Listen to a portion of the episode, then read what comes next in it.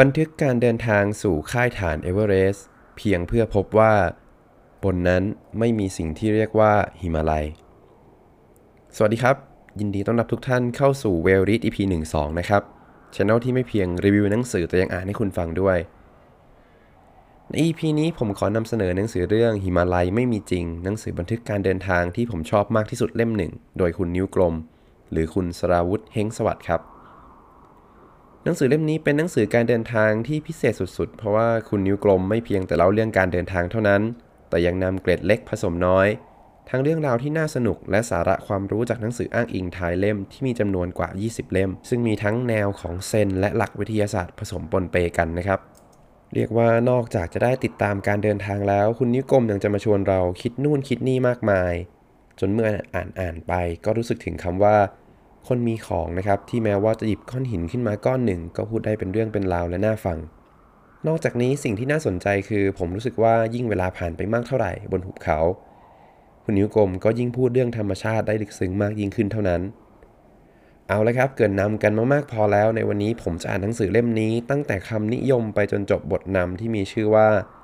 แล้วบางอย่างในบางคืนจะปลุกเราให้ตื่นขึ้นในความมืดมิด ก่อนจะอ่านไปพร้อมๆ กันก็อย่าลืมกด subscribe ชอบกดไลค์ใช่กดแชร์ เพื่อที่จะไม่พลาดหนังสือดีๆใน EP ถัดๆไป หรือจะให้กำลังใจกันง่ายๆ ด้วยการคอมเมนต์ทิ้งไว้ก็ยินดีอย่างยิ่งครับ ถ้าในตอนนี้คุณผู้ฟังพร้อมแล้ว เราก็ไปอ่านพร้อมๆกันได้เลยครับ กับเรื่องหิมาลัยไม่มีจริง โดยคุณนิ้วกลมครับ ม่านเมฆบดบังภูเขา ภูเขาซ่อนหลังม่านเมฆหรือไม่มีสิ่งใดบดบัง ไม่มีสิ่งใดหลบซ่อน คำนิยมโดยพระไพศาลวิสาโลสำหรับนักเดินทางที่เป็นมากกว่านักท่องเที่ยว EBC เป็นคำย่อที่รู้จักกันดี เพราะเป็นความใฝ่ฝันที่ทุกคนอยากไปให้ถึงอย่างน้อยครั้งหนึ่งในชีวิต Everest Base Camp เป็นอะไรหลายอย่างสำหรับนักเดินทางกลุ่มนี้ ซึ่งมีอยู่ทั่วโลกรวมทั้งประเทศไทย นิ้วกลมเป็นหนึ่งในนั้นสำหรับเขาเส้นทางสู่ EBC ไม่ใช่แค่การผจญภัยที่วัดขนาดของหัวใจเท่านั้น แต่ยังเป็นการจาริกอย่างหนึ่งก็ว่าได้ กระนั้นมันไม่ใช่การจาริกแสวงบุญอย่างที่คนทั่วไปเข้าใจกัน หากเป็นการจาริกแสวงหาสัจธรรม เป็นสัจธรรมที่เชื่อมโยงมนุษย์กับสรรพสิ่งมิใช่แค่สรรพชีวิตที่อยู่รอบตัว หรือธรรมชาติที่ประกอบกันเป็นโลก หากรวมถึงจักรวาลทั้งมวลเลยทีเดียว การเดินทางไกลไปยังต่างบ้านต่างเมือง โดยตัวมันเองเป็นประสบการณ์ที่น่าตื่นตาตื่นใจ ยิ่งสัญจรไปยังดินแดนที่ไม่คุ้นเคย ก็เท่ากับเป็นการพาตัวเองออกไปเผชิญความไม่แน่นอน เป็นการเอาชีวิตฝากไว้กับความเมตตากรุณาของผู้คน วงเล็บ หากโชคดี และถ้าหากหานกล้าไปยังที่ที่ผู้คนน้อยคนจะไปถึง นั่นหมายความว่า ความสะดวกสบายและความมั่นคงที่ได้จากเทคโนโลยี ก็จะลดน้อยถอยลง จนเกือบเป็นศูนย์ ตรงนั้นเองที่ชีวิตของเราจะอยู่ในอุ้งมือของธรรมชาติอย่างชัดเจน ความเป็นความตายของเราขึ้นอยู่กับความเมตตาของธรรมชาติล้วนๆ ในยามนั้น ในเวลานั้น เราจะรู้สึกยำเกรงธรรมชาติอย่างไม่เคยรู้สึกมาก่อน และอาจเป็นครั้งแรกที่รับรู้ถึงความเล็กกระจิตริดของตัวเอง แต่ในอีกด้านหนึ่ง เมื่อความโอหังหมดไป ใจเราก็เปิดกว้าง พร้อมรับรู้รหัสนัยยะ และสดับฟังสัจธรรมจากธรรมชาติรอบตัว เส้นทางสู่ EBC และเลยไปจากนั้นคือยอดเขาเอเวอเรสต์เป็นอีกแห่งหนึ่งที่ผู้คนจะได้สัมผัสกับสภาวะดังกล่าวอย่างเต็มที่ เทือกเขายาวเหยียดสลับซับซ้อนจนสุดสายตา ความสูงเทียมฟ้า อากาศที่เบาบาง ความหนาวเยือก และความแร้นแค้น ล้วนเตือนให้มนุษย์ตระหนักถึงตำแหน่งแห่งหนของตนในโลกนี้ ว่าหาได้ยิ่งใหญ่อย่างที่ตนคิดไม่ แต่ในเวลาเดียวกัน ใช่หรือไม่ว่ายิ่งไต่ความสูงไปมากเท่าใด เราไม่เพียงเห็นโลกทั้งเบื้องบนและเบื้องล่างในมุมใหม่เท่านั้น หากยังเห็นความจริงในอีกระดับหนึ่งที่ไม่เคยเห็นหรือเคยนึกถึงมาก่อน ตลอด 10 วันบนเส้นทางสู่ฐานเอเวอเรสต์นิ้วกลมไม่เพียงพาเราไปรู้จักภูมิประเทศอันหลากหลาย และน่าพิศวงของเทือกเขาหิมาลัยเท่านั้น หากยังชวนเราเพ่งพินิจถึงสรรพสิ่งที่ประสบสัมผัส ไม่ว่ารอบตัว เบื้องล่างหรือเบื้องบน เป็นระยะระยะ ขณะที่เราติดตามการเดินทางของเขาอย่างใจจดใจจ่อ บางครั้ง เขาก็หยุดพักเพื่อสนทนากับเราเรื่องภูเขา สายน้ำดวงอาทิตย์ และดวงจันทร์ บางครั้งก็ชี้ชวนให้เราทำความรู้จักกับก้อนหินและไลเคนในมุมมองของวิทยาศาสตร์ หาไม่ก็ชื่นชมดอกบัวในมุมมองของศาสนาดอกไม้สีม่วงในมุมมองของกวี และชวนคิดถึงความเร้นลับของลูกสน บางคราวเขาก็หยุดพักเพื่อเล่าเรื่องของนักปีนเขาหลายคนที่กลายเป็นตำนานไปแล้ว เมื่อผ่านสัญลักษณ์บางอย่างตามความเชื่อของท้องถิ่น เช่น ดวงตาที่สามหรือเขาพระสุเมน เขาก็ไม่ปล่อยให้ผ่านไปเฉยๆ แต่ชวนสนทนาเพื่อทำความรู้จักกับแก่นสารที่ซ่อนอยู่ ทุกจุดที่เขาพักเพื่อพูดคุยกับเราในเรื่องต่างๆ ตั้งแต่อะตอมถึงเอกภพ ความงามและความเงียบล้วนน่าสนใจและเป็นเรื่องใหม่สำหรับหลายคน ยิ่งไกลถึง EBC ขณะที่รอบตัวเขาไม่มีอะไรไปมากกว่าดิน หิน ท้องฟ้า ก้อนเมฆ และภูเขา นิ้วกลมชวนเราไต่ตองถึงความพิศวงของโลกใบนี้ รวมทั้งกำเนิดของชีวิตบนโลก ซึ่งบ่งชี้ว่ามนุษย์ พืช และสัตว์ นอกจากไม่ได้ต่างกันโดยพื้นฐานแล้ว เรายังมีบรรพบุรุษร่วมกันด้วย ใช่แต่เท่านั้น เรากับฟากฟ้าก็ไม่ได้แยกจากกัน เช่นเดียวกับโลกและจักรวาล เราต่างมีท้องฟ้าอยู่ในตัวเอง และท้องฟ้าก็มีเราอยู่ในเรือนร่างของเธอ เป็นข้อสรุปที่ใกล้เคียงกับรหัสนัยยะที่นักภาวนาแต่โบราณได้ค้นพบ นิ้วกลมไม่เพียงพาตนมาถึง EBC อย่างที่ตั้งใจ หากยังพาใจของตนมาพบกับสัจธรรมว่าสรรพสิ่งล้วนเชื่อมโยงกันอย่างไม่อาจแยกจากกันได้ ต่างอิงอาศัยกันอย่างแน่นแฟ้น ความจริงข้อนี้รวมถึงตัวเขาเอง ดังเขาได้กล่าวว่า ชีวิตของผมมิได้เป็นของผม แบบที่เคยคิดมาตลอดว่าเป็นเช่นนั้น หากคือผลลัพธ์ของการประกอบขึ้นมาจากสรรพสิ่ง ทั้งที่มองเห็นและมองไม่เห็น ทั้งที่รู้และไม่รู้ ในขณะที่นักเดินทางหลายคนต้องการไปถึง EBC หรือแม้กระทั่งยอดเขาเอเวอเรสต์เพื่อพิชิตมัน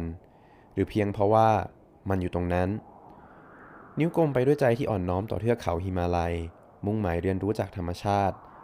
แล้วในที่สุดก็กลับมารู้จักตนเองในแง่มุมที่ลึกซึ้ง ใช่หรือไม่ว่า การเดินทางไกลที่แท้จริงนั้นไม่ใช่แค่การสัญจรในโลกกว้าง เยี่ยมเยือนสถานที่แปลกใหม่เท่านั้น หากยังเป็นการเดินทางด้านใน เพื่อค้นพบตนเองในมุมมองใหม่อีกด้วย หนังสือเล่มนี้ไม่ใช่หนังสือนำเที่ยว หรือเล่าเรื่องการเดินทางอย่างที่เห็นทั่วไปในท้องตลาด แต่เป็นอะไรที่มากกว่านั้น หากจะอ่านหนังสือเล่มนี้ให้ได้ทั้งอัฏฐะและลดก็ควรนั่งในที่เงียบๆ ปิดโทรศัพท์มือถือ และอ่านอย่างช้าๆ พร้อมกับใคร่ครวญไปด้วย แต่ถ้าใครจะอ่านข้ามบทสนทนาและข้อชวนคิดอันเต็มไปด้วยสาระของนิ้วกลม เพื่อตามติดการเดินทางของเขาในแต่ละวัน ด้วยความอยากรู้ว่าเขาพบเห็นอะไรระหว่างทางก็ย่อมทำได้ แต่ก็จะพลาดสาระอันลุ่มลึกของหนังสือเล่มนี้ไปอย่างน่าเสียดาย ลงชื่อ พระภัยสารวิสาโล 28 สิงหาคม 2560 จากผู้เขียนถึงผู้อ่าน นี่คือการเดินทางที่ผมรู้สึกเต็มอิ่มที่สุดครั้งหนึ่งในชีวิต ผมไม่สามารถอธิบายกับตัวเองและผู้อื่นได้ว่าเพราะเหตุใดจึงเป็นเช่นนั้น เรากับอะไรบางอย่าง บนหิมาลัยไหลเข้าไปในตัวผมลอยอวนอยู่เช่นนั้นเนิ่นนาน และอะไรบางอย่างที่ว่านี้ บางส่วน ได้ซึมผ่านเข้าไปเป็นส่วนหนึ่งของร่างกายและหัวใจของผมไปแล้ว ส่วนการจะบอกเล่าว่าสิ่งนั้นคืออะไร อาจไม่สามารถทำได้ภายในบทสนทนาสั้นๆ หรือข้อความเพียงไม่กี่บรรทัด ว่ากันว่าเซลล์ในร่างกายของเราส่วนใหญ่มีอายุราวหนึ่งเดือน ยกเว้นแค่เซลล์ตับที่มีอายุอยู่ได้หลายปี ระหว่างนั่ง นอน เดิน หายใจ กินไอศครีม หรืออ่านหนังสือเล่มนี้ เราจะสูญเสียเซลล์ไปชั่วโมงละ 500 เซลล์ หากพูดกันในระดับโมเลกุล ในร่างกายของเราไม่มีแม้แต่โมเลกุลเดียวที่เป็นของเรา มาตั้งแต่เมื่อ 9 ปีก่อน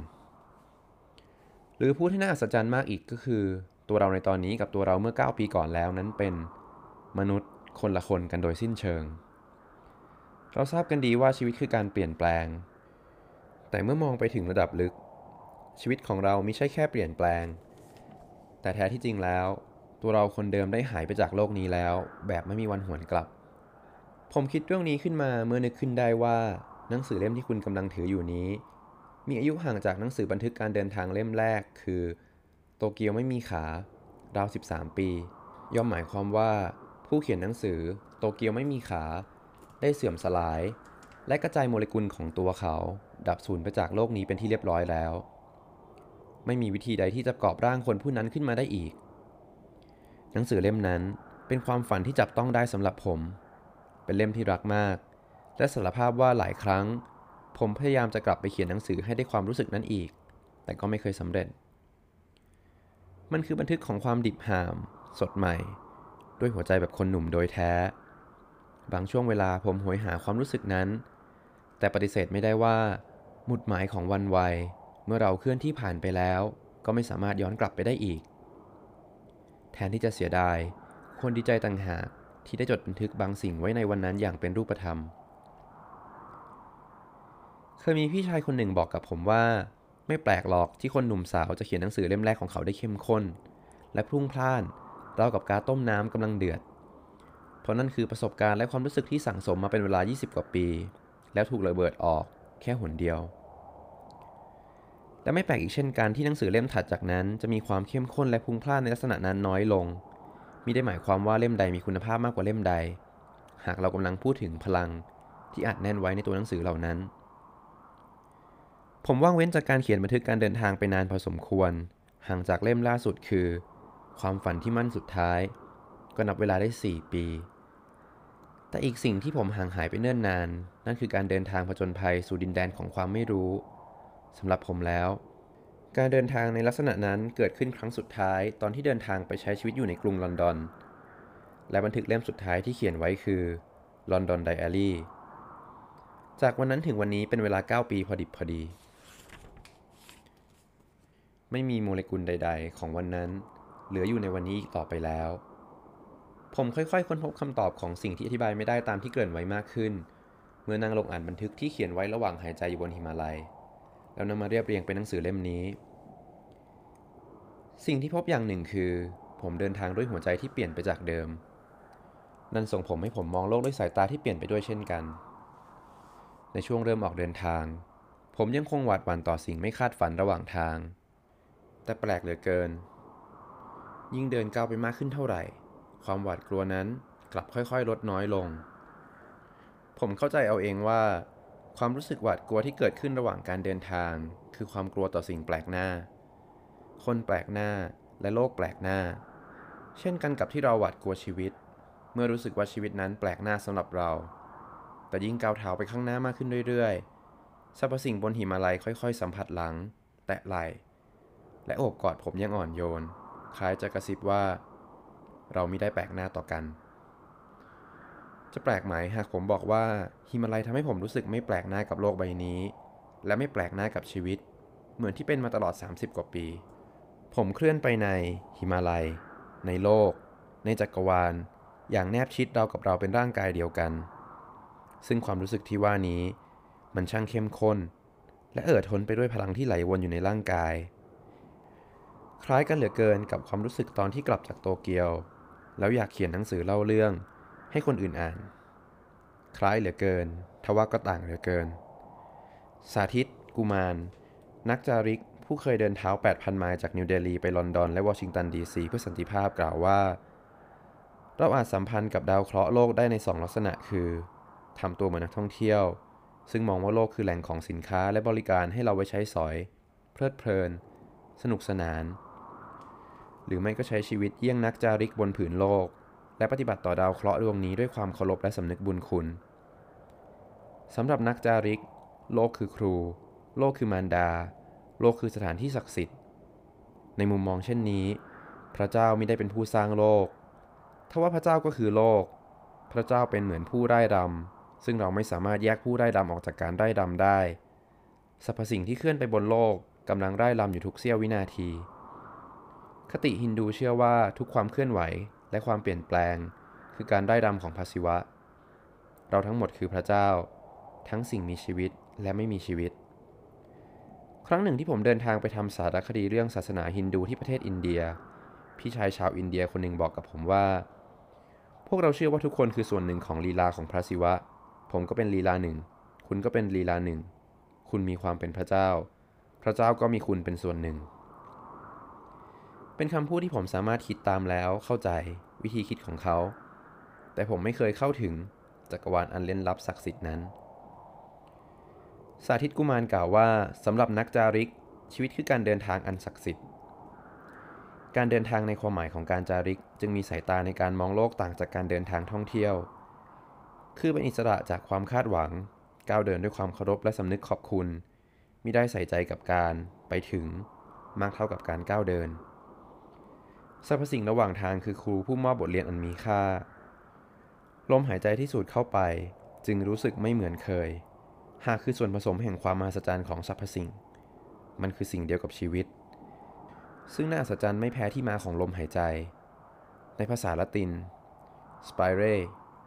การหายใจ การมีชีวิตอยู่ เป็นที่มาของคำว่า inspire ซึ่งแปลว่าดลบันดาลใจ หายใจเข้า และ expire ซึ่งแปลว่า ตาย หมดอายุ ลมหายใจออก การสูดหายใจเข้าจึงเป็นการสร้างแรงบันดาลใจให้การมีชีวิตอยู่พระลมหายใจนั้นช่างศักดิ์สิทธิ์และมีพระคุณ อย่าแปลกใจหากคุณกำลังรู้สึกว่ามีปริศนาซ่อนอยู่ระหว่างบรรทัด หรือกำลังสงสัยว่า อะไรทำให้ผมรู้สึกเช่นนั้นปริศนาเหล่านี้รอการคลี่คลายอยู่ในหน้าถัดไปคำตอบของปริศนานี้ เป็นคำตอบเดียวกับ ที่ทำให้ผมมีกำลังวังชากับชีวิตขึ้นมาอีกครั้ง ขอสารภาพว่าในช่วงหนึ่ง ระหว่างสองปีที่ผ่านมา ผมเคยรู้สึกสิ้นไร้แรงบันดาลใจกระทั่งขี้เกียจหายใจ และไม่อยากตื่นขึ้นมาในวันถัดไป แต่แล้วความรู้สึกนี้ก็เปลี่ยนไปในวันหนึ่ง ซึ่งการเดินทางบนหิมาลัยครั้งนี้ มีผลอย่างยิ่งที่ทำให้ลมหายใจกลายเป็นแรงบันดาลใจ ของการใช้ชีวิตอย่างที่ไม่เคยเป็นมาก่อน สิ่งที่พบบนนั้นผสานกับประสบการณ์ในห่วงเวลา 9 ปีที่ผ่านมา ได้หลอมรวมให้ผม ลอกคราบ ตัวเองออกเป็นอีกคนหนึ่ง ผมมองชีวิตอีกแบบหนึ่ง มองโลกอีกแบบหนึ่ง มองเพื่อนๆที่อยู่ร่วมโลกอีกแบบหนึ่ง เราได้ยินเสมอว่า การเดินทางเปลี่ยนแปลงเราสำหรับผมแล้ว นี่คือการเดินทางที่ผมรู้สึกเต็มอิ่มที่สุดครั้งหนึ่งในชีวิต และส่งอิทธิพลต่อมิติด้านในมิใช่น้อย แต่หากมองว่าชีวิตคือการเดินทางจาริก สิ่งที่เกิดขึ้นในตัวผม ย่อมไม่ได้เกิดจากช่วงเวลา 10 กว่าวันบนหิมาลัยเท่านั้น หากเกิดจากเส้นทางชีวิตที่ผมเดินมาตลอด 30 กว่าปีที่ผ่านมา เคยมีคนบอกว่าคนเราจะเปลี่ยนเป็นคนใหม่ทุก ๆ 7 ปี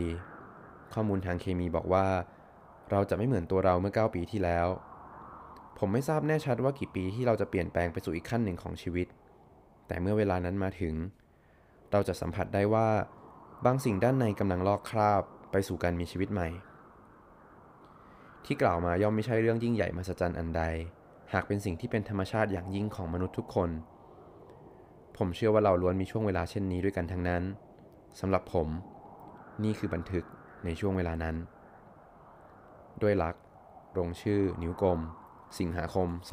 2560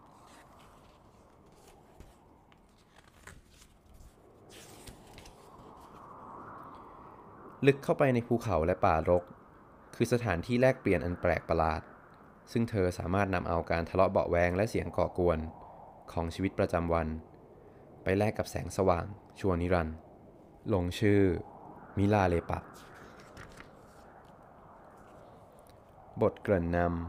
ำ แล้วบางอย่างในบางคืนจะปลุกเราให้ตื่นกลางความมืดมิด ลืมตาในความมืด มือไขว่คว้าหาผ้าห่มผืนหนาห่มร่าง คุ้มกันตัวเองจากอากาศหนาวซึ่งแอบคืบคลานเข้ามา ทั้งที่มั่นใจว่าลงกรไว้แน่นหนาทุกประตูหน้าต่าง แต่ก็ไม่เคยป้องกันการลุกรานของมันได้สักที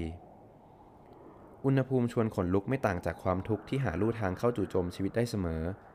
ไม่ว่าเราจะวางตัวเองไว้ในจุดปลอดภัยเพียงใดก็ตาม ห้องนอนของผมอยู่บนชั้นสองโอบล้อมด้วยผนังปูนสามด้าน อีกด้านเป็นกระจกใส มันอมความร้อนเก็บไว้ตั้งแต่ช่วงสาย บ่าย จนถึงเย็น พอช่วงหัวค่ำความร้อนจึงค่อย ๆ ถูกคายออกมา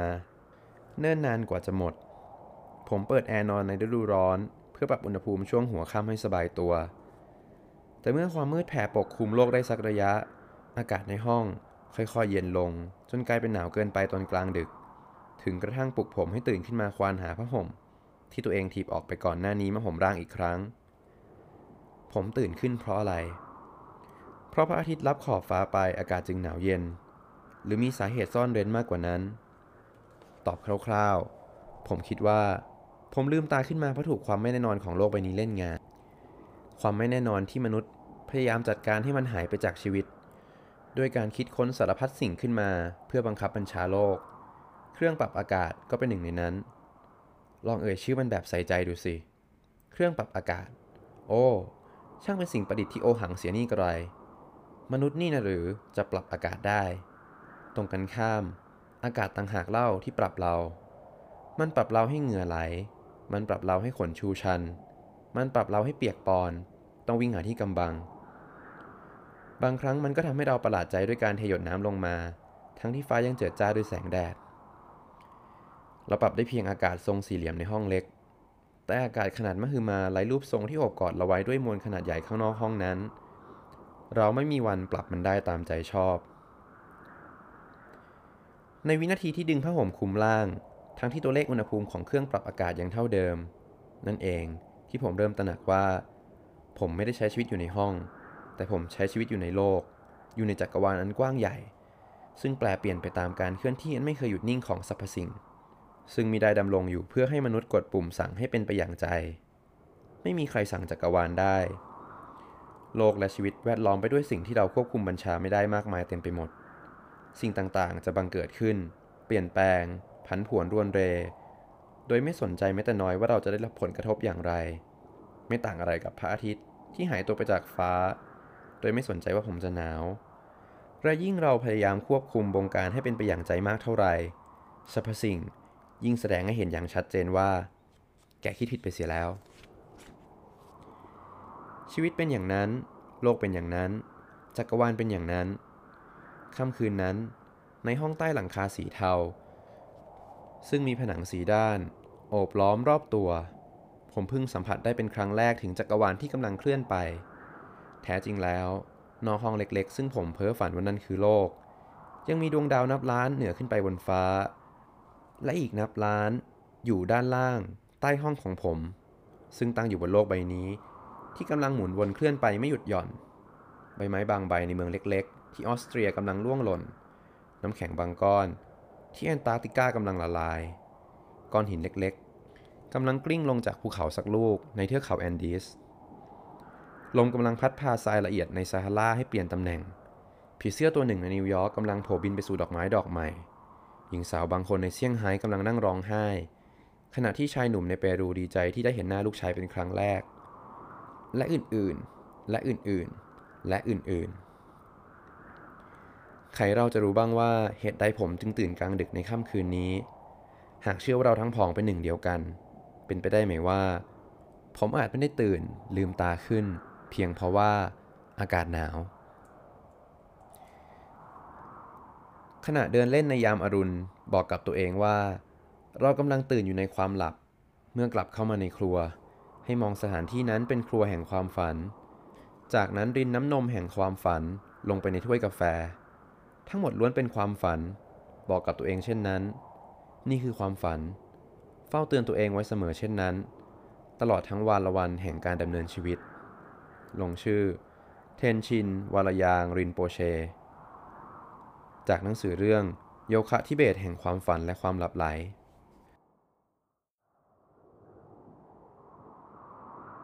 ถ้าคุณผู้ฟังสนใจที่จะอ่านต่อก็สามารถอุดหนุนนักเขียนได้ในช่องทางต่างๆ และที่สำคัญก็อย่าลืมกดไลค์ กด Subscribe Channel Well Read ไว้ เพื่อที่จะไม่พลาดหนังสือดีๆ ใน EP ต่อๆไป ก่อนจากกันวันนี้ผมขอทิ้งประโยคสุดท้ายที่ผมชอบที่สุดในหนังสือเล่มนี้ไว้ดังนี้ครับ ทุกสิ่งไม่มีอะไรคงเดิม ทุกสิ่งเปลี่ยนแปลงไป หิมาลัยไม่มีจริงสำหรับวันนี้ผมก็ขอลาไปก่อนพบกันใหม่ EP หน้า สวัสดีครับ